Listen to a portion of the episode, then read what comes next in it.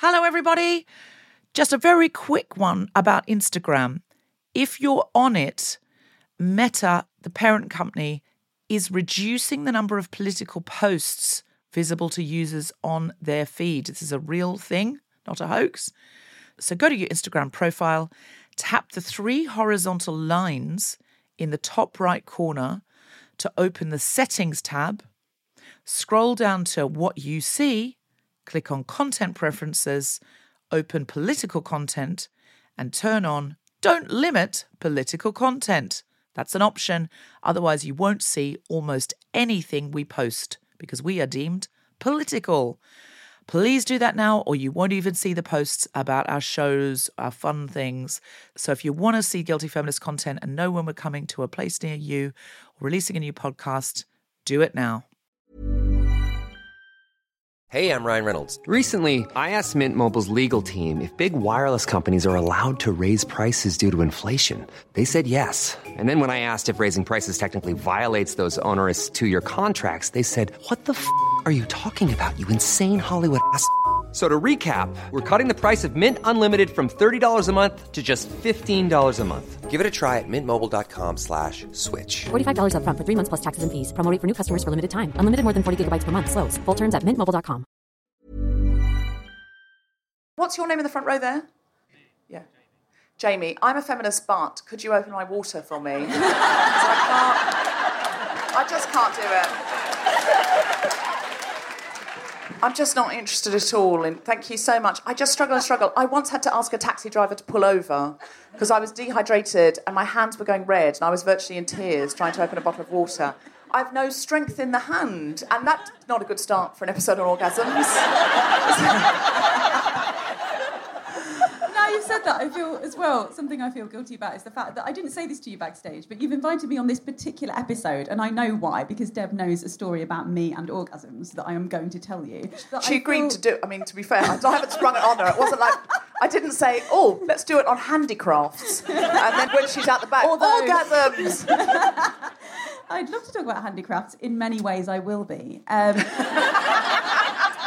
but I feel that my role today, in many ways, is representing the prude, in a way. Oh, that's interesting. A bit. Like, I'll talk about what I'm going to talk about, but I do, as you may have noticed backstage, I was perfectly relaxed. And then we started actually talking about sex. And I was like, oh, well, you know, I mean, we'll talk about what we're talking about, but I don't want to delve too far into it. Everyone's got their own ideas about it. Um, so that will be my role today, will be to Mm, yeah. represent that section of the community that may feel that way. You did go a bit Women's Institute at one point. I It's know! true. Do you want to go first? Yes, I'll go first. Good. Everything now sounds to me. It do- it does, doesn't it? I'm going to come first.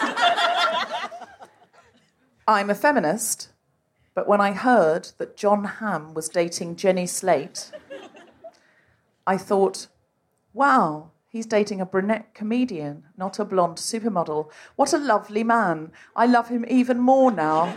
like he's doing this incredibly talented, funny, bright, successful woman a favour by dating her and not a supermodel. What the fuck? My own brain. Oh, what a nice man to date one of the most successful women. I mean, uh, what? Like, I'm a feminist, but I started trying to get out of the Women's March after 45 minutes because I found it a little bit claustrophobic. it was a bit much. It was very wonderful and empowering, but then there were just too many people and it was very loud. and I felt a bit enclosed. And I tried to get out, and it was very hard to leave because there were so many women. Um, clogging up the pathway. blocking up the pathway, Oh. and then I couldn't, couldn't even get an Uber because the roads were blocked. Were you trying to Uber your way out of a march? No. No. I'm a feminist, but when I heard that Jon Hamm was dating brunette comedian Jenny Slate, I thought, oh fuck, he was accessible.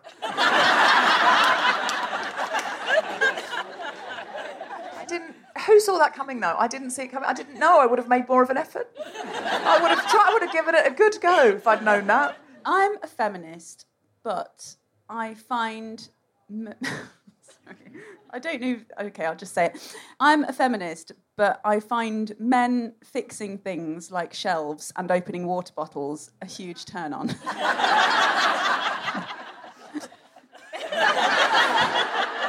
What's your name? Jamie, I've remembered. Jamie.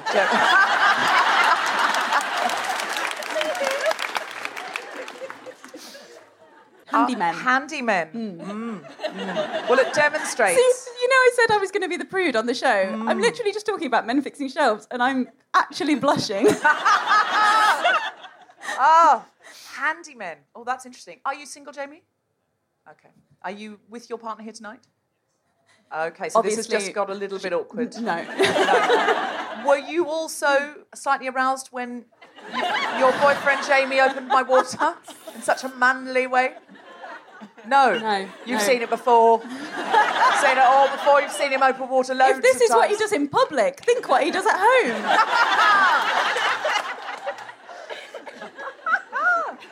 I'm a feminist, but when I heard that Jon Hamm was dating Jenny Slate, I decided not to read anything about it because it could be made up and it's just salacious celebrity gossip. And then I read all of it. like every single thing I could find. I mean, it's probably not even true. They probably just went to a movie together because they're making a movie together or something, and they were like, "Oh, we should see this." And then on the way out, he just put his arm around her to be chivalrous and guide her. Chivalrous. I mean, again, I mean, in a Mad Men sort of way, he just sort of guided her away from the paparazzi. I don't know. It's probably not even true. It's like you were just writing really tame erotica.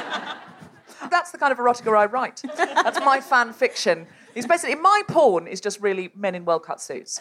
Um, really, I don't. oh, I don't go for a suit. Uh, well, I, well, okay. How about this? Different tastes. A man in a kilt playing with a puppy. Strongly agree. Do you know what I mean? Strongly agree. Um, a man in a naval uniform Oh. playing a grand piano. Do you see where I'm going with this? yes, Yeah, I do, and I like it. White tie, smoking a French cigarette on a garden gate. These are my fantasies. None of them involve nudity. Okay, fireman Oh, holding a baby. It's uh, a standard one, I know. It's not exactly niche, is it? no, it's not niche. There's hardly any puppy kilt calendars. We should make one. Who, Jamie, would you be in a puppy kilt? If we needed you to, if we needed you to, would you do a puppy kilt calendar, Mr. July? If the puppies were cute. High standard of puppies. I'm a feminist, but I would almost certainly have plastic surgery as long as no one found out about it. That makes me think you've already done it. oh no! How oh, annoying would that be if people What? thought that you Where had and you hadn't even would you have plastic surgery? face, Ri- But, thighs, bum, what? anywhere really? Just a bit. But not yet. No, not yet. In like two years or something. I mean, that is how. I hope you really wouldn't because you're beautiful. Do you know, you. my husband has said to me the only thing that would make me leave you is you having plastic surgery. Anything else would be fine, or I could fit anything else. But if you cut open your beautiful body, I couldn't bear it. And he said I would nurse you back to health, and then I would go because I couldn't, he said, 'Cause I couldn't bear the idea that you cut open your beautiful body. And I said, Tom, let's get real. If you came home and found me in bed with my plastic surgeon, you wouldn't leave. That's our joke. it's a very healthy marriage. I'm not actually planning on being in bed with my plastic surgeon when he comes home. I would definitely do it when I knew he was out. And do it in a, his hotel, I don't know, at, at the surgery. Why am I bringing him home? There's no need. Also, I don't think your plastic surgeon would be very turned on by you because he's he or she, she, she with the the plastic surgeon was a woman all along. You didn't see that coming, did you? No. You heteronormative people who assumed it was a man. Wasn't a man. I am having a lesbian love affair with my plastic surgeon, and we're very happy. So many revelations tonight. So many revelations. None of that has happened. Live from the Underbelly Festival Spontaneity Shop presents The Guilty Feminist with Deborah Frances-White, guest star host Rachel Parris, and very special guest Alix Fox, talking about orgasms.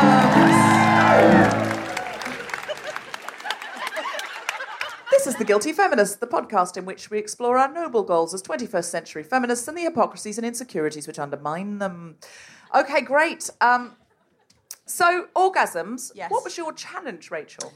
My challenge is a challenge that I actually set myself when I was 24, and now I'm not. um, so basically, a bit of background to uh, the challenge that I'm going to talk about. So I didn't have an orgasm for six years. It was the first six years, to be clear, not of my life. that,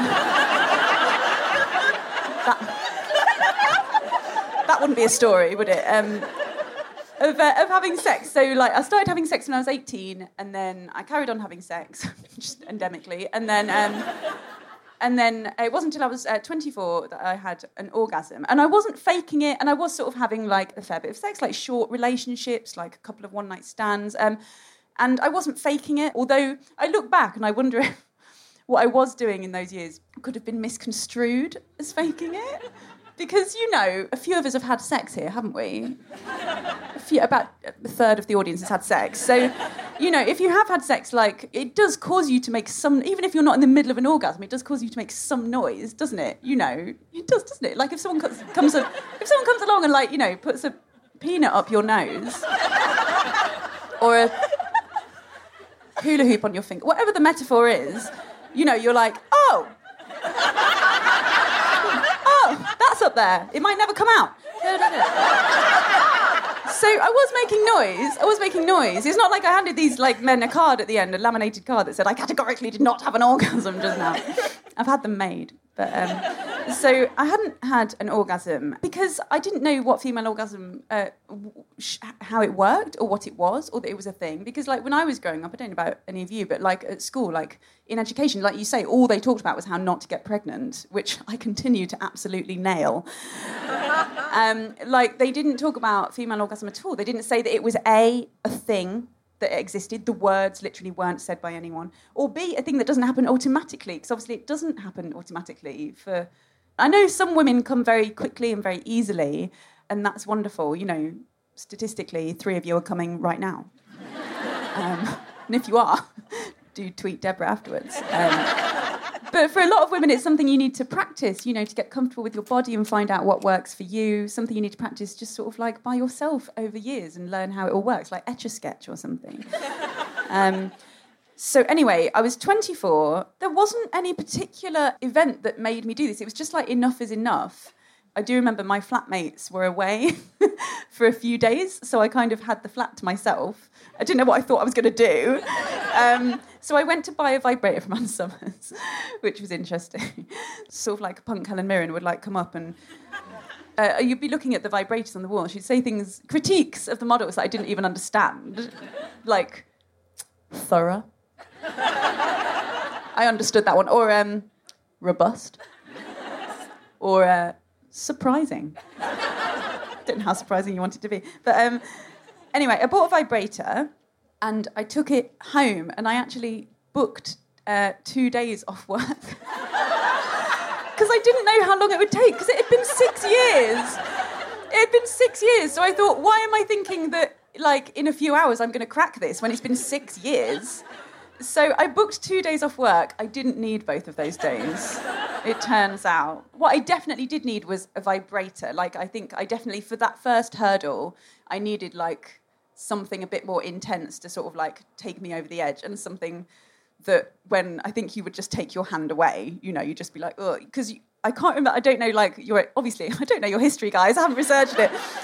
if you can remember, like before you've got used to having an orgasm, it's a bit a strange feeling, like a little bit in, too intense sometimes, and that is the point where I would stop, always stop, or push someone's hand away, or leave the room. Um, anyway, so I did it. I got a vibrator, and I just kept going and kept going. And there were moments where I would just stop and be like, I don't like it. I don't like it. But for hours, it took about like four hours, not constantly, not constantly on, but of kind of stop starting, Did stop you have starting. to change the batteries a couple of times? As I would think. No, it was a brand new toy. The battery life was incredible.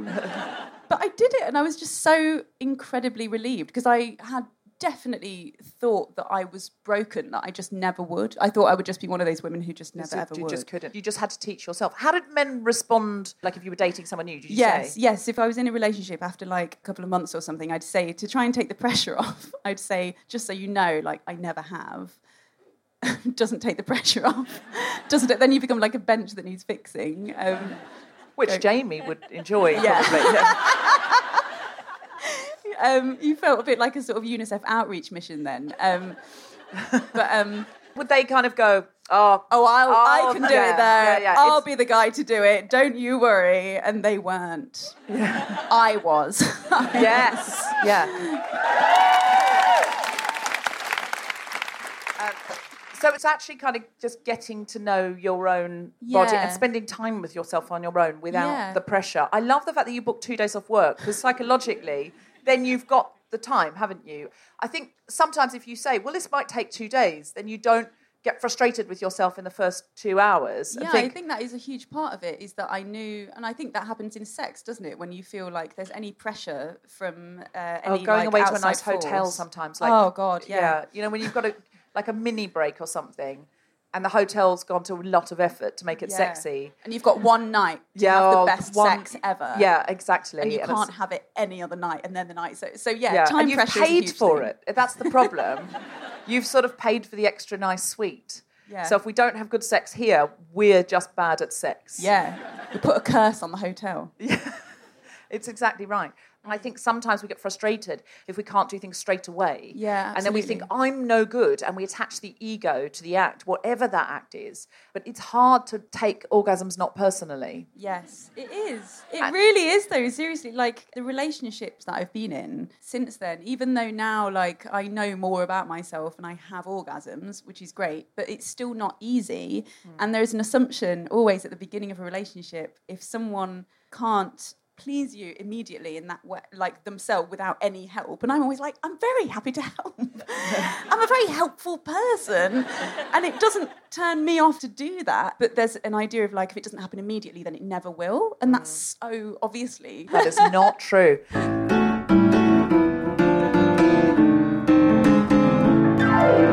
Uh, would you like to hear a song from Rachel Parris?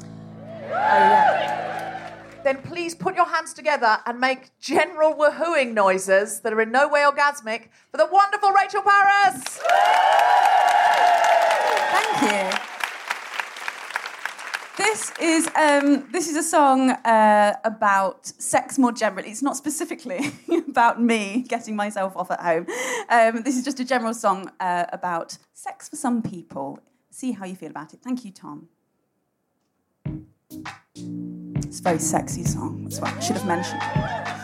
I walk into your bedroom and I ask you to turn out the light. Cause my tummy's bloated from the lamb kebab that we ate at the end of the night. It's also bloated cause I'm premenstrual. That's the reason why I got the sweats. But don't knock being premenstrual. That's the reason why I wanna have sex. Hormones, you know, yeah. We're getting low down, really low down. We're getting low, you're falling off the bed. And I'm shuffling around trying to make some room, and then I kick you in the back of the head. Sorry, but now we're going. Yeah, shirt comes off, now we're doing it. Mmm, trousers off, now we're getting to it. Shoes and socks off. This takes five full minutes. double knot, double knot. And I'm sitting naked watching you remove your clothes and have a five minute reverie about how the concept of stripping for straight men and straight women is just insane to me because not many women get turned on by just a man stripping. It's not inherently sexy.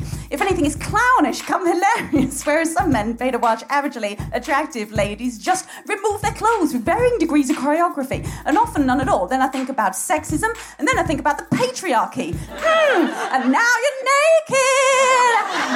naked! totally naked, except for your knee supports. slow it down, slow it down, down, slow it down, slow stop, just stop, just stop. It's gonna take some time. It might take 40 minutes or more for me to get mine. But you could put a condom on without me asking you to. It's clearly the most sensible thing to do. I don't want a tiny U or an STI. I love it when you do that, but you're on my thigh. Get off my thigh. Now you're talking about whipped cream. So soon, whipped cream all over my bedroom. They sing about it in songs, but it feels so wrong. And after a while, it goes off, and the sheets smell like yogurt. And not in a good way. And don't tell me, by the way, you had to send off to the USA for Trojans in your size. I've got eyes, I can see what's between your thighs. It's perfectly nice, but don't tell lies. Don't you realize I wouldn't lie about the size of mine? I would choose not to talk about it. Ah, mm, ah, ah, ah. That was the sound of us making love. Mm, yeah, it was really nice. We've done it twice, and that's enough. And when we're done, you don't have to hold me all night long. I'm very aware that your arm will go dead, and it's not that comfortable for me either. Let's just hug for five minutes and then sleep in our own space. Now that's what I call satisfaction. Yeah. Thank you very much.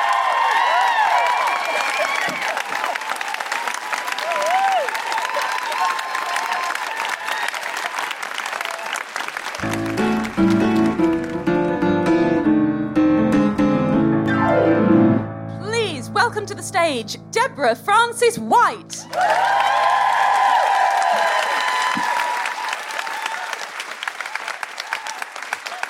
There's no need to do non musical comedy now. I feel like I want to improvise a song. I must not do that.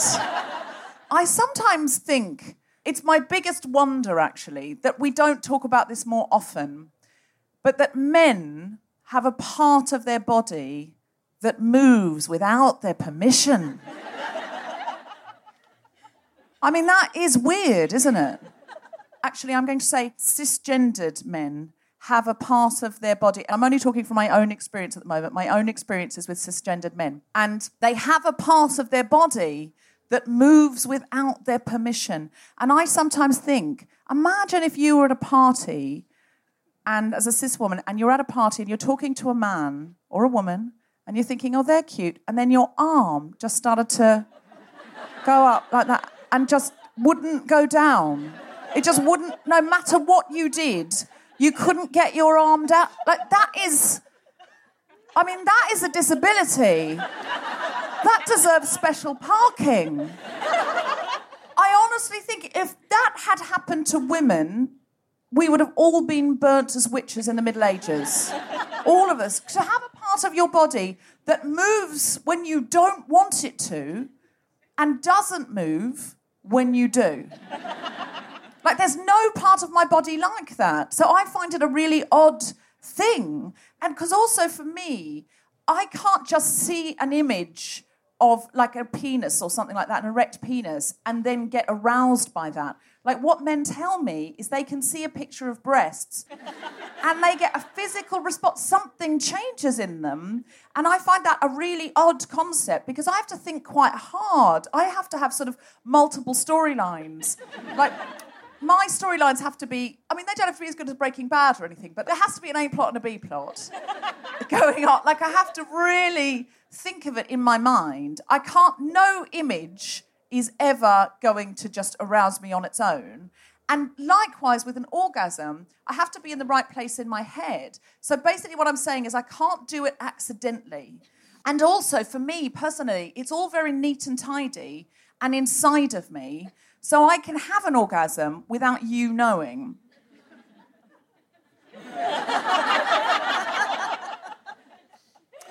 Uh,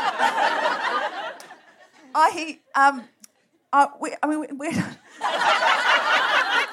we talked about this on another episode, but I never really sort of talked about the story that a friend of mine was on a plane. She'd just been seeing this really hot guy, and then she got on the plane, and it was like six hours to New York. And it was a long time if you've just been seeing a hot guy. And she was thinking about sort of getting back to see him, and she was really bored on the plane, as you are. And she said, So I just thought, I'll just do it. And I said, Well, who was next to you? She said, There was a guy. So she said, He was a really handsome man, and that really helped. And I said, Did the guy next to you realise? And she said, No, I don't think so. She said, I had a blanket over my lap. And I just, in my mind, imagined cut to, oh, oh, oh, oh, I just keep having this image of her like really dramatically coming on this plane. But she says it was incredibly discreet and that she was able to orgasm without him knowing. Now, I reckon he suspected something.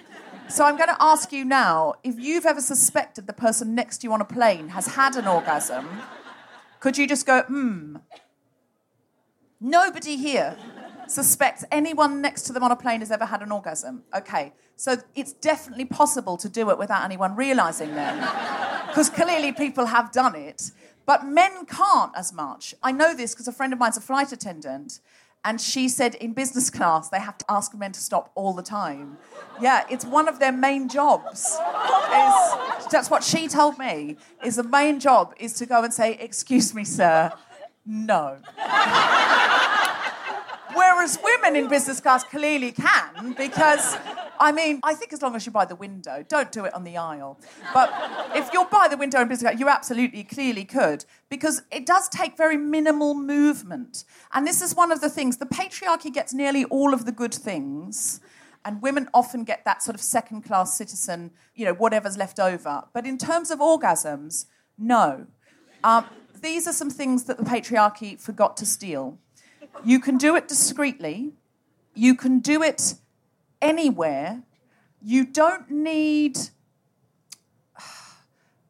You can sort of almost, if you're very good at like Kegels, you know, where you clench. If you don't know what this is, it's sort of where you clench to keep yourself tight. you could almost do it just with sort of a Kegel like movement against a piece of cloth, I think. I don't know, I haven't personally done that, but I imagine that you could. There's various ways in which I think we have definitely got the upper hand, and one of them is masturbation, and the other one is just gone out of my head because I've just got off an 11 hour flight from LA. Jamie, could you just entertain them while I think of it? Um, oh, I've remembered! Thank God. We can do it as many times as we like. We can keep coming and coming and coming and coming. The idea, if somebody told me tomorrow, if I was in a body swapping movie with Jamie, and then tomorrow I ended up in his body, the thing that would make me the saddest is you can only come once, and then you have to wait to refuel like a plane, where you have to do a stopover. Like I could just get from here to Australia in one go, you have to stop in Hong Kong. Thank you very much.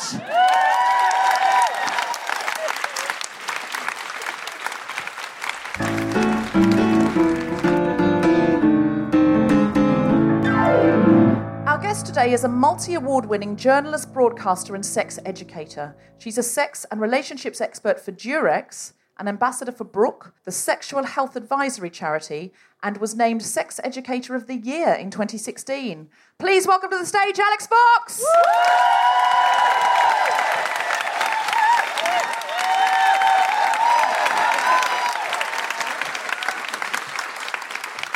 Hello, superhumans. Hello, Alix. Uh, so, orgasms. If we're having a problem having an orgasm, is there any advice that you can give us? Unfortunately, there are a trillion, zillion, gazillion reasons why an orgasm might not come on demand. One of the things I hear about a lot these days are people struggling to orgasm because they're taking SSRIs, selective serotonin reuptake inhibitors. My God, that was a mouthful. And, I, and trust me, I give a lot of mouthfuls. um, Hi, mum. Hi, dad. Yeah, a lot more people these days are taking antidepressants. And whatever gender you are, they can, although they can elevate your mood and make life a lot easier in lots of other ways, they can make it very, very difficult to orgasm. I actually recently spoke to a wonderful girl in the States called Krista, who had this very problem. She found that SSRIs were doing wonders for her day to day life, but they'd put her bedroom activity right down in the doldrums. Her vagine just was not dancing the flamenco like it used to. And that was antidepressants? Yes. Like something like Prozac or something like that. yes, yeah, exactly. Um, fluoxetine.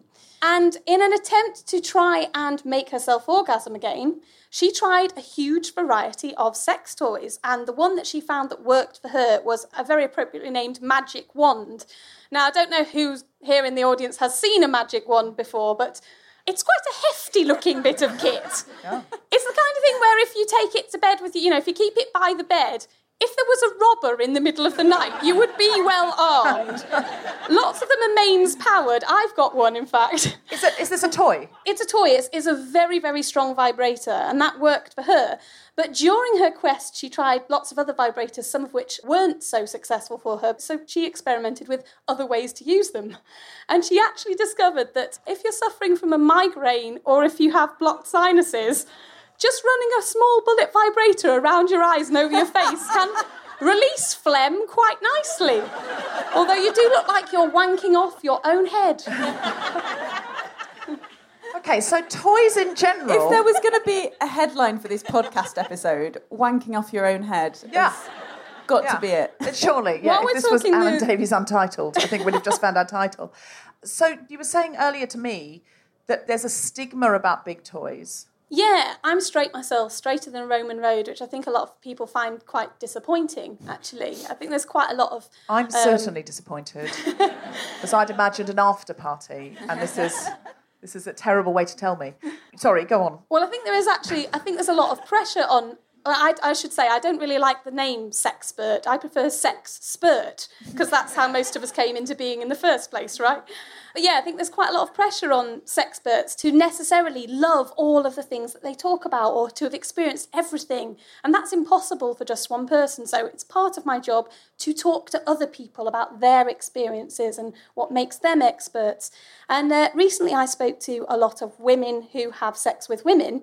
And they quite rightly pointed out that a lot of females are told, yeah, it's empowering and great to have a sex toy, but make sure it's not too threateningly big, because if it's the size of a bollard or a Pringles can, and you have a male partner, then they're going to feel terribly emasculated by this. So make sure it's tiny and feminine and discreet. Uh, and the women I spoke to said, no, make sure it's fuck off and big and it does the job. Hence, I invested in the British equivalent of a Hitachi Magic Wand, which is a Doxy vibrator. This thing's got some heft. In fact, I'm surprised I don't have one bicep significantly bigger than the other through using this thing. It's mains powered and It's mains powered. What, like a drill? it's a power tool, yeah. I thought that would be too much. I think I'd get a bit into like what. Well, I do have two. I have three concerns about this actually. For a start, it works so well that I think I have become mildly addicted and quite used to the the level of power that my Doxy provides. And this is the light stip, people. Okay. The second thing that I'm worried about is I think I am actually starting to make myself concave down there. and the third thing I have concerns about are I moved house in January and I now share with a flatmate, so I have to tactically wank when he's out because I'm not a subtle wanker in any way. As the audience will know, I'm not a subtle wanker. I've got neon hair. I look like Lisa Simpson finally hit middle age. I look like I live too close to Sellafield. Um, so there's nothing subtle about me. But yeah, the toys I like to use can be quite loud. Uh, and I thought I was being discreet enough to get away with it until the neighbour uh, mentioned that there was quite a lot of noise. And I said, Oh, we've got builders in remodelling the kitchen. And now the neighbour keeps asking to see the new kitchen. Do you sound like a kitchen remodel? Because that's a very specific sex noise, isn't it? Okay. Well, you were talking about women not making noise or not making noise during sex before. This applies to people with penises too. In fact, I used to date someone who um, suffered with depression and he took SSRIs, and they had that same effect on him that they made it quite difficult for him to ejaculate. When he did, the sensation was so overwhelming that he couldn't stop himself from making noise. And my nickname for him was Thundercat because I don't know any, whether anyone remembers Thundercats, but you know Lion-O used to go Thunder, Thunder, Thundercats.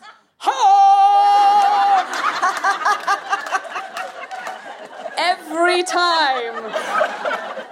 Like a bear being stabbed with a trident.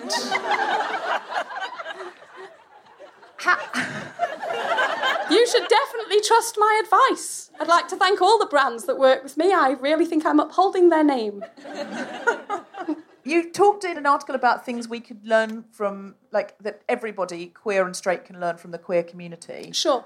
What are those things? What can we learn from the queer community? Well, one of them, as I've just said, is don't be afraid to pick the toys that work for you rather than the toys that you think won't intimidate somebody else.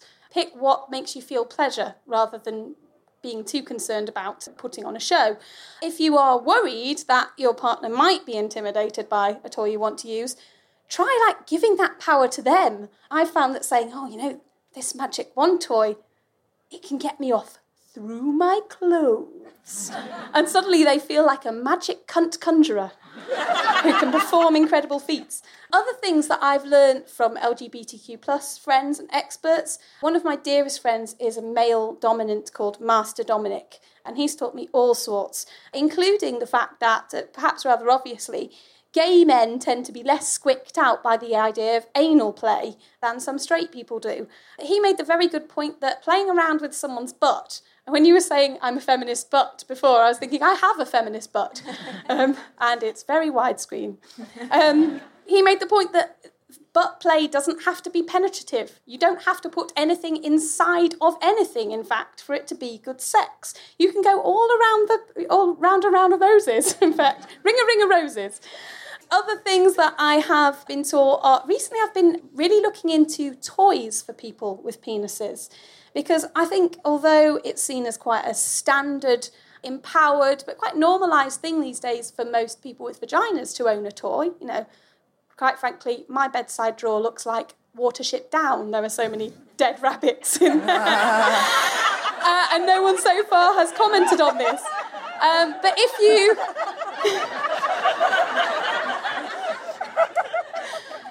but if a cisgendered man says that he has a toy, I think people either seem to assume that he is some incredibly intense Christian Grey type who's got a dungeon lurking where the washing machine used to be, or that he is some kind of loner who lives with his parents and is too socially inept to get a girlfriend, and so he has a disembodied vagina in a vase.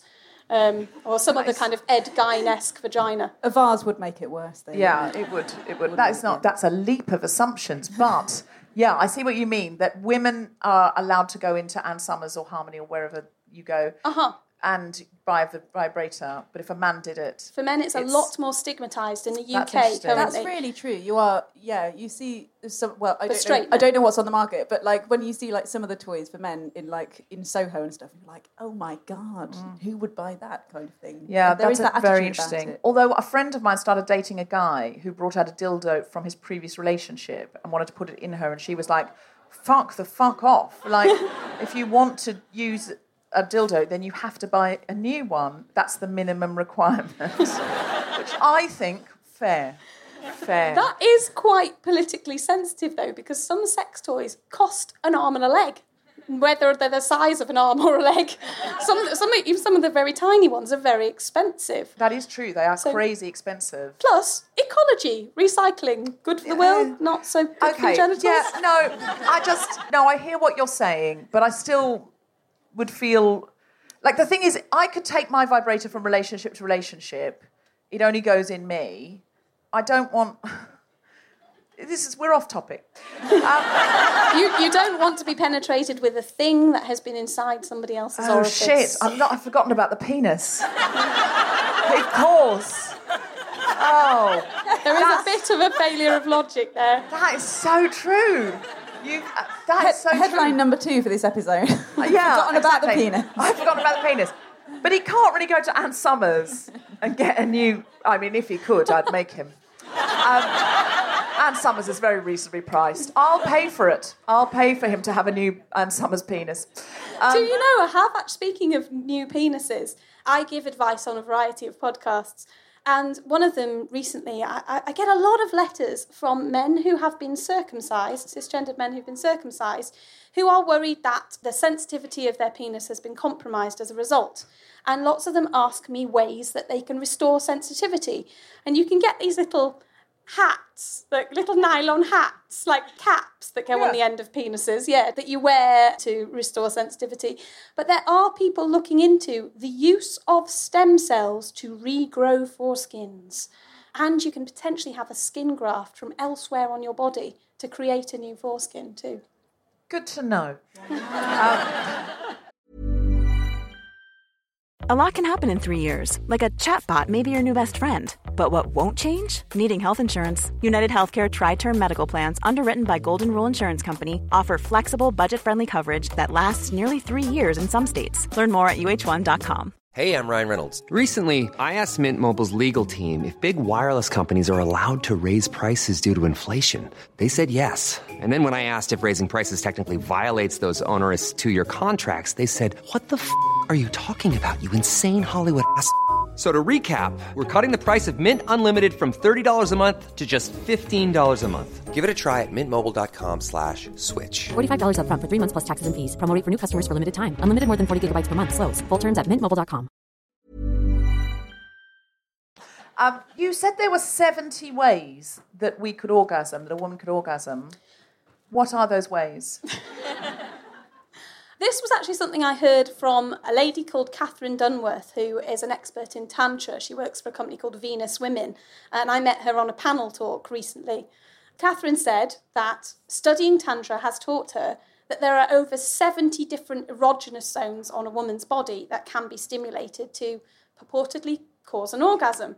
And two of these that I found the most well, I'm going to say eyebrow raising. I think my eyebrows raised so far that they actually they were may as well have been attached to helium balloons. Start- They started to float off my head. The first one she said was urethral orgasm, which involves stimulating a lady's wee hole. And she also said you could take that one step further and have a urinary orgasm where you actually force yourself to do a little bit of pee when you feel an orgasm coming on, and that can enhance the sensation. I would pre warn your partner uh, if, if you're going to do a little bit of dribble mid moment. But the one that really made me sort of cross my legs so many times that they started to look like jeans was, uh, you know, like a double helix, that kind of effect. Uh, was she said that some women can orgasm by having a partner actually penetrate the opening of their cervix, either with a finger or a penis or a toy. Like, I- and I don't know whether anyone here has ever accidentally bashed their cervix. Jesus Christ. Yikes. Yeah, yeah, it's Um, pretty full on. Tell us about orgasmic meditation. Ooh. Now, that's probably one of my orgasm noises, by the way. Ooh. Um, orgasmic meditation is a practice whereby women get together and are touched either by another woman, but usually by a man, uh, stroked in a very specific way on the clitoris for 15 minutes precisely. And the idea is that it's a goalless exercise. The point of it isn't to try and reach orgasm, but just to feel whatever you're feeling and to let those feelings open up and develop and ride that wave, take that journey wherever it may take you. So, are they other? Uh, so many questions. Um, are the men just uh, they they haven't met before? They just it's a strange man that they don't know. Well, A very well qualified but still a strange man. Apparently, since I tried it, I tried it as part of an article that I was writing. Apparently, since I tried it, and on the basis of my experiences, the way that the foundation who teach orgasmic meditation hold their classes and workshops has been changed. Because unfortunately, my experience was quite traumatic. I should probably warn people in the room that some people may find this a little triggering. I certainly did. You pay uh, several hundred pounds to go and hear someone tell you how great OM, OM or orgasmic meditation is for around six hours. Okay, there's a long, long So time is the that you're told tantric great bit the talking? Uh, well, they just play Sting at you over and over again. Six hours of talking. Six, well, there's also a demonstration where a woman and her male partner who've been practicing for a long time do this in front of you. She hitches up her skirts, she gets a foof out for the world to see, and he strokes it, and she makes the kind of noises that suggest that better things are going on in her undercarriage. That you know, it's like it's like. Like a live aid concert or something was going down there. Like Wow. huge, huge, there was and that's of performative, or de- it's more didactic, it's more demonstration. It's a demonstration, but I think the person in question that I saw genuinely was having a wonderful time. So you've had six hours of convincing, you've seen two other people perform this amazing act in front of you, and you're really intrigued. And then you're told that you have to pair up, if you feel comfortable, with somebody else in the room in order to practice this. And yes, most of them were strangers. Oh, what I, thought it didn't- was like an expert. No, no. In fact, when I went, and this was several years ago, they have a policy that the teachers are not allowed to touch the pupils because that would be seen as uh, potentially something that could be u- used in, used a, in a Yeah, damaging the way. way that you, yeah, the, it, the could way be that exploitative. the way that yeah, having an affair with a college professor or something. Yeah. like that, yeah.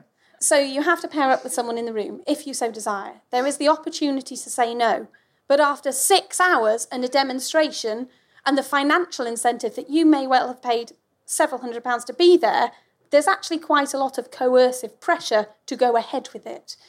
What I didn't know is that everybody else in the room had already been to a previous kind of meet and greet and get to know each other, apart from A me. networking so event. yeah, so they'd all kind of going to the wrong previously networking picked event. their Oh, partners. I hate networking yeah. events at the best of times, but that's pressure, isn't it? Do they give you a name badge and half a glass of warm white wine like at normal networking events? everyone had already checked out everyone else's LinkedIn pages. I. Oh, yeah. So oh. I ended up with the one person in the room who I had mentally pegged as the one I really didn't want to get together with. Absolutely Um, could not do that. Absolutely could not do that. That is awful. That is really. There was also some journalistic pressure on me. of to go course, ahead of course. with I'm not so- saying you shouldn't have done it. I'm just, go, I'm just having a sort I don't think I should have done it. I don't think I I'm- should have done it. I'm having a visceral tightening. yes. Um, which actually brings us to, um, I can never say this word, vag, Vaginismus. Vaginismus. vaginismus. It always sounds like an orgasm at Christmas to me. Happy it sounds delightful. Get the fairy lights out. It, yeah. I think it sounds like a rodent. Like dormouse, vaginismus. Oh, that's interesting. For, for me, it sounds like all my Christmases have come at once, but it doesn't mean that. No, quite the opposite, in fact. Vaginismus is a condition whereby it's partly psychological, but it becomes physical. It involves a woman's vaginal muscles clamping up with such force that penetration with anything, be it a tampon, a finger, a penis, a toy, anything, becomes so painful that it's pretty much impossible. And the reasons that lead to a woman being stricken with this condition can be extremely complicated. They can be linked to trauma. You know how you clench up sometimes when you're worried or nervous or stressed about something? Some people get so clenched up in their minds about something sexual that their body mm. reacts in kind. And then that can be very difficult to undo that tightness even when you want to later in your life. On one of my podcasts, Close Encounters for The Guardian, I talk to people about their sex and relationships and their sexual lives.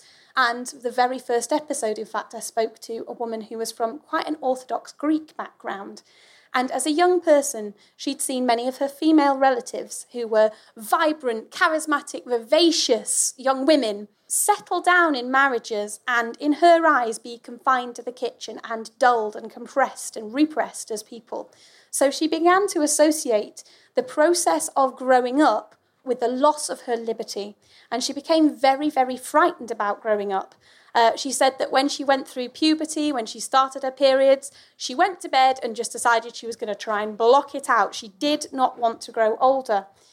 When she hit her 20s and decided that actually she was quite happy being a grown up and that she'd like to start a sexual relationship, she found that this fear of growing older had been internalized to the point where her vagina had clamped up. And she was kind enough to tell me about all the things that she had tried to unlock and unblock herself. In the end, she had a lot of success seeing a specialist therapist called Sarah Berry, who I cannot I just cannot recommend highly enough. Uh, she runs several workshops and support groups. She used to do coffee mornings and things called Fanny's Rule, where women would get together and talk about their undercarriages and the potential challenges that can arise henceforth from such things.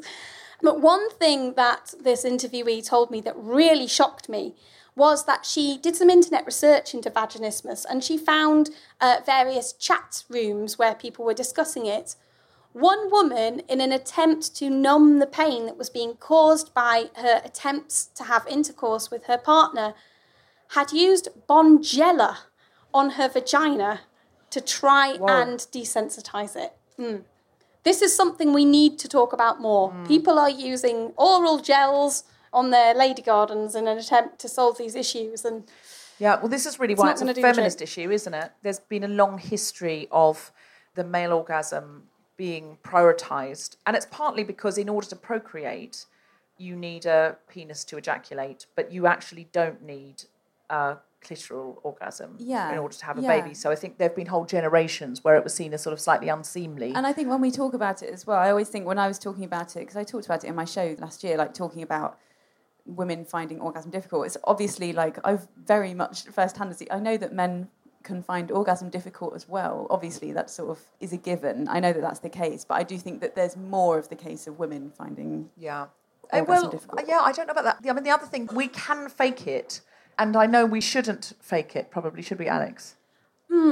People with penises do fake it sometimes. Yeah. Uh, in fact, to a larger degree than you might expect, because there is pressure to ejaculate. Sometimes, if people are just too tired or if they're, they're How do struggling, they fake it though? Because can you not tell? if someone's wearing a condom, then Yes, they can just whip it out. Uh, if they're not, oh, I'm sorry, this is really gross, but I have heard from several men who said that while they were having sex doggy style, so from behind, they pulled out and spat on their partner. Oh, questions from the audience. Anyone got a question?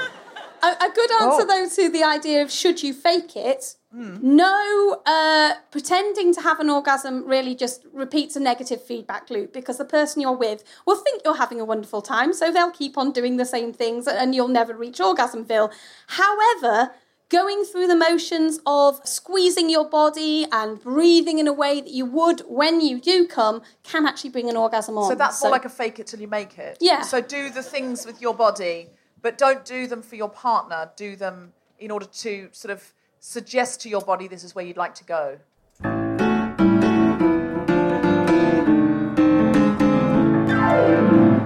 think we're just trying to get a mic down there for questions. Hi. Hi. Firstly, Deborah, I'm the girl with the chocolate. Hey! My partner. Sorry, on Twitter. What's your name? My name's Catherine. Catherine. On Twitter, Catherine said, I own a chocolate shop. Can I bring you some chocolate? Ah. I have chocolate for you too as well, although I didn't know who was going to be here, so I just have an, a range that I can distribute. I am not complaining. That is the greatest. so brilliant. Yeah. So, Catherine has brought something better than orgasms Yeah. to the table. Well done, Catherine. My partner takes fluoxetine. I was very relieved to hear you talk about it because it's the thing that dominates my sexual life. Just talking to the mic. The other side of that is I have almost exactly the opposite problem to you, which is that everything down there is really close together and ah. I can come without touching myself. Wow. And have done embarrassingly so. on trains, on planes, on buses. Buses is the biggest one. The I'm not shy about it. I have been doing this since I was eight. I have a relationship with someone who I am completely sexually incompatible with because I can be finished to the point of like pain within five minutes. And I was wondering if you have come across that before or if you have any tips.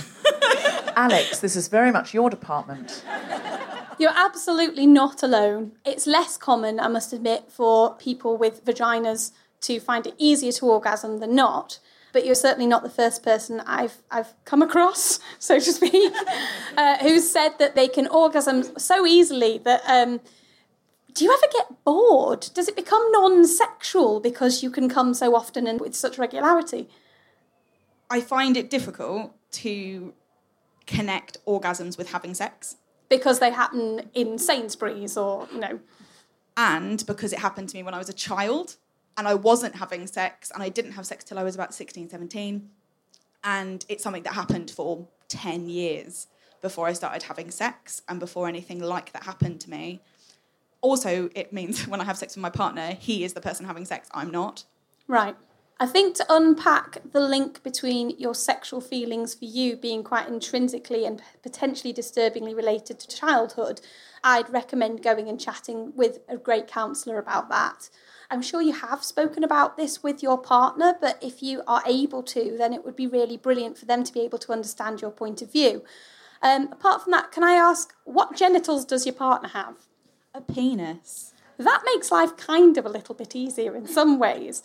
I think often foreplay, I hate the term foreplay, by the way, because I think it frames intercourse as the main event of sex when it doesn't have to be. I don't use that voice in the bedroom, by the way. I think foreplay often focuses on women, but in your case, it might be useful to focus the foreplay more on your male partner so that when he is absolutely at the cusp of about to explode, then you can have penetrative sex if you want to. Have you heard of Tenga eggs? No. I am about to suggest that you use a yolk to wank off your bloke. Okay, these are a Japanese toy. We spoke earlier about how in the UK male masturbation toys are viewed with some stigma, but in Japan there is this brand called Tenga who make toys for people with penises that don't look like vaginas. In fact, they work with the quite highbrow artists. They've done a, a range of toys with Keith Haring, for example. Uh, they have their own energy drink over there. They're really normalised as a company, and they've just. I just, I mean, I've just, honestly, I've just got off a plane and it's a lot, isn't it? It's a lot. They have their own, they have their own energy Yeah. drink. I mean, it's been quite a lot for me to come out and talk about my own orgasms, and now I feel like I'm hearing about an egg with an energy drink that I have to buy for my partner. Well, these Japanese toys, they're trying to uh, push them in the UK. And one of the most popular ones, it looks like a little silicone egg. It's soft and stretchy and squidgy, and it's got a hole in the bottom. And what you, how you use it is you pour a little bit of lubricant into the hole, pop it on the end of your partner's knob, where it will look uncomfortably like a squid about to eat. So, so you have to kind of get over that, unless you're into tentacle erotica, in which case your dreams have just come true. And then if you or he use your hand to slide that up and down his shaft like you were giving him a normal hand job, what's different about this is inside each egg there's a different type of texture. So some of them are knobbly, some of them are wavy, some of them have ridges. I'm really sorry I brought it up, Deborah. No, no, I'm no, I'm I'm delighted. It's a great way of you being able to give him a new form of pleasure that's likely to get him very excited very quickly, and then you can literally and figuratively meet in the middle when you're both ready to roll. Um, so that might be one solution. But if you want to, let's talk afterwards about others. Do we have any other burning questions? Yes. If you have a one. burning question, please go to a GUI. Um, Yeah, we might need to refer to you over here. Yes. Hiya. So I kind of have the opposite problem to Catherine in that um, I've never had sex, but I have had quite a few orgasms, courtesy of myself. Uh, yeah. That, that was Yeah, me fist pumping you for triumph, not trying to suggest that you're fisting yourself. Okay. no, funnily enough, not. Um, That's fine if you're into it though.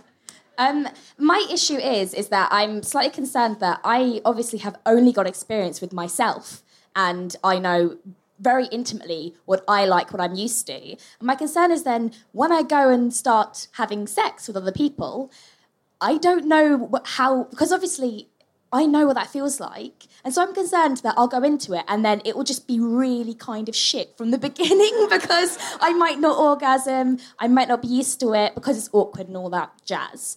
And I just thought if any of you sort of have any advice. I still feel that way.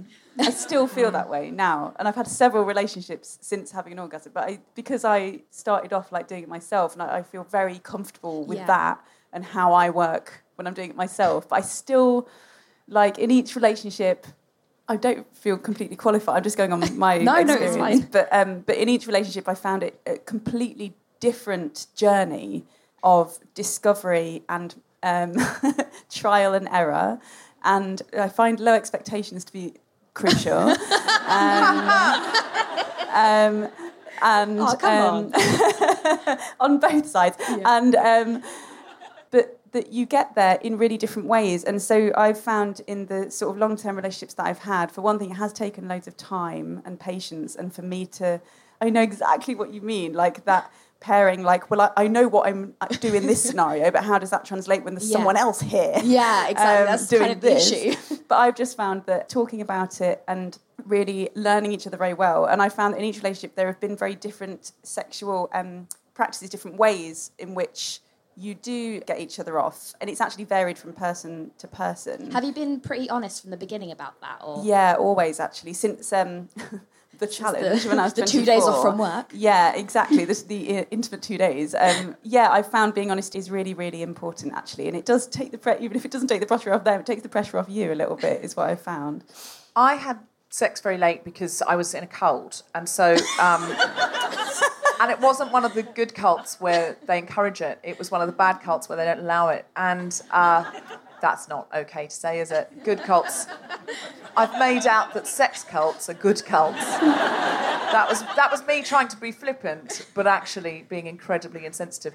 No, I was a Jehovah's Witness, as I've talked about many times. Have you just punched the air in sisterly triumph there? Were you a sister? Excellent. Um, we can talk later. Obviously not now because you have a sleeve tattoo, and that is not allowed along with anything fun. Um, so yeah, we weren't allowed. I wasn't allowed to. Um, I'm straight, and I wasn't. Well, I'm sort of slightly going off the whole idea of binary anything. I think gender binary is a bit of a crock as well. I mean, I think it's impossible with six billion people in the world that we're all going to neatly fit into this one or this one. And I think as well with sexuality, women are hot. I mean, of course I want to have sex with a woman. It's just I'm currently in a monogamous relationship with a man, and it's just. This I mean, where the which is- sex cult might come in handy. No, let's not. Let's not. I'm not going to turn this podcast into a sex cult, as tempting as that is. Um, what I'm going to say is, I wish because I was a Jehovah's Witness, we weren't allowed to masturbate. Obviously, it's hard for them to police that, but they do it with, like all cults, you self-police and you police each other. I Fap cops. uh, fat cops, yeah.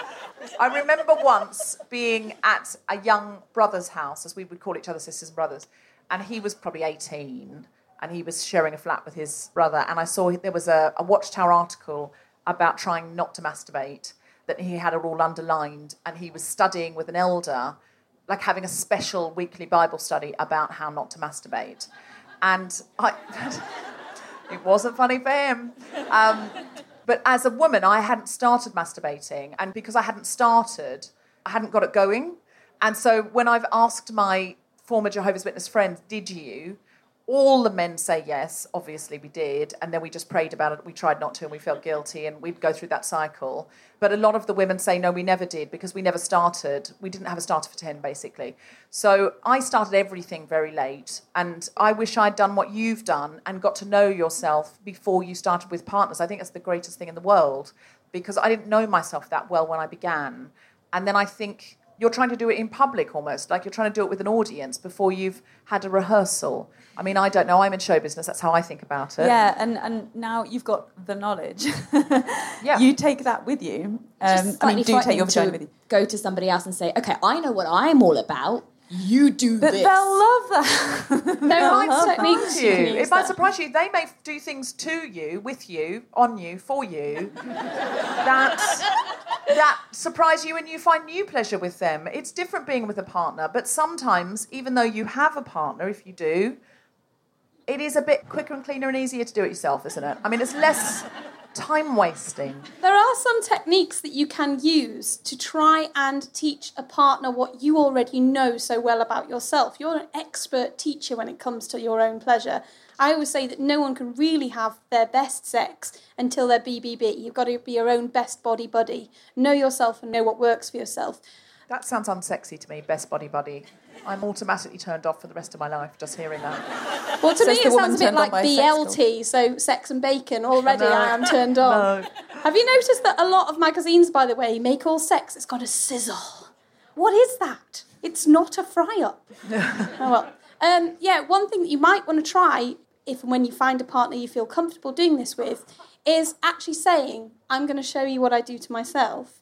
And get them to vocalize what you're doing. If you're into sexy talk, get them to actually say what you're doing. Not only can that be quite an erotic thing to do together, but also I find that it actually goes into somebody's mind a bit better because you're kind of testing them on it. you know. Oh, so it's like a GCSE quiz. Yeah. Sort of like flashcards. What do I like? Well, there is a flash. Yeah, like trying to learn French verbs. if you're a bit too shy for that, another technique I've called hide and peek. Ask your partner to leave the room and not come back for 10 minutes. And during that 10 minutes, you put on the music that makes you feel relaxed, you get yourself in position, and you start doing your thing. And then, when they're ready, your partner can come back, just open the door a little bit, and essentially spy on you.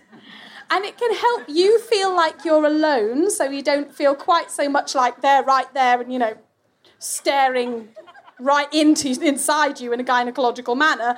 And for them, it can be erotic because they feel like they're witnessing something quite personal and private, and that can be very exciting. So that works for some people.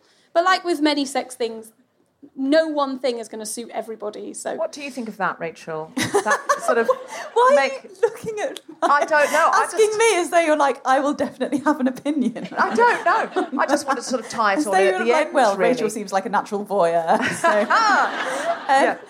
I think that sounds quite nice, but uh, I I like to know if someone's definitely there or not. I'd want a heads up.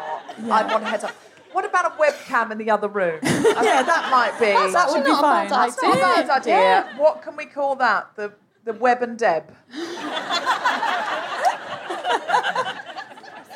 My favourite thing about this podcast, The Jon which the Hamm listeners cam. can't enjoy, is Deb's facial expressions. Yeah, it's- all the way through all of these sexual practices has been absolutely hilarious. I just. I find it hard. I sometimes think, what do I do with my face? You know, and sort of like when I'm hearing something like that. Because I think I've probably got quite a low embarrassment threshold for this kind of thing. Yeah, I and I well. wish I didn't. If you push the boundaries, you find that new place. And I think I wish I was more Tallulah Bankhead, more hedonistic, and I was sort of running little mini orgies out of my flat. If I were doing that, like I'd just be in it, you know what I mean? Like I'm really comfortable on stage, for example. That's a lovely, fun, relaxing, wonderful place for me to be most of the time. I wish I was more like that about sex, and I think probably orgies are the answer. You, what you're clearly saying is that you want to start a sex cult. That is so obvious. Cult is too strong. Sect. A sex sect. And you said backstage you were going to say something about transgender experience, which I just wanted to ask you about. There are more and more transgender toys on the market actually now, sex toys which are specifically designed for people with trans bodies. There's quite a famous trans man porn actor called Buck Angel who's recently produced a toy for people who have enlarged clitorises. And there's also a great company in the UK called Hot Octopus. They made this revolutionary toy called the Pulse, and it was marketed as the world's first vibrator, a vibrator specifically designed for people with penises. What's great about it is you don't have to be able to get an erection to use it. It can give people who either are suffering from erectile dysfunction or who have nerve damage or other forms of disability that mean getting a hard on is hard, it can still give them orgasmic feelings. And they are about to launch their first toy that can be used for people with vaginas. So that's exciting. Wonderful. And you said also there was some kind of, um, if people are disabled, there was some kind of orgasm you could have through your scalp. Yes, uh, I am good friends with a group of strippers who work specifically with people who have very advanced forms of paralysis, who are paralyzed from the neck down. They also work with people who have visual impairments or are completely blind and other sensory impairments. One thing that one of these strippers does is that she wears very tactile clothes, so like a feather boa, or uh, she's got a bikini that has different materials on each tit, so that when she's working with blind clients, they know what they're feeling according to the sensation of the material. And she anoints herself with different scents at different points on her body. I think there's a lot that we can all learn about sensory experience as humans there. It's quite imaginative. That's something that we can apply to our own sex lives, perhaps. And yeah, there are also strippers and sex workers who are working with people with severe disabilities who've learnt to give very, very delicate head massages and scalp massages and pinpoint nerve endings across the skull that can result in pleasurable feelings that are akin to an orgasm. Great. So that's the opener for my orgy. Yeah. Is because that's a nu- uh, that's a sort of unembarrassing. We can all do it with our clothes on. The scalp orgasm. Yeah. I'm going to find out how to do that, Rachel, and I'm going to invite you over. I am there. I could see the way you turned to me then, like the way in cartoons they have dollar signs in their eyes. You just had like a sort of vibrator in your eye. I did. I did. That would be Um, painful. Absolutely.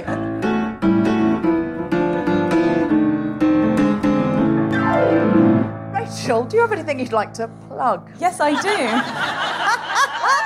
my god, I didn't even get that.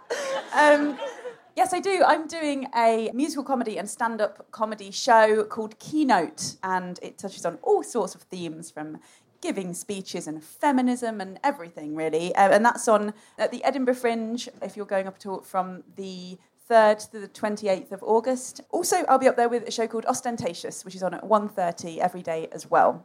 And um, I'd love to hear from you Wonderful on. Twitter. I'm at Rachel Parris on Twitter. Please do get in touch. I'd love to hear from you. I'd love to hear from you.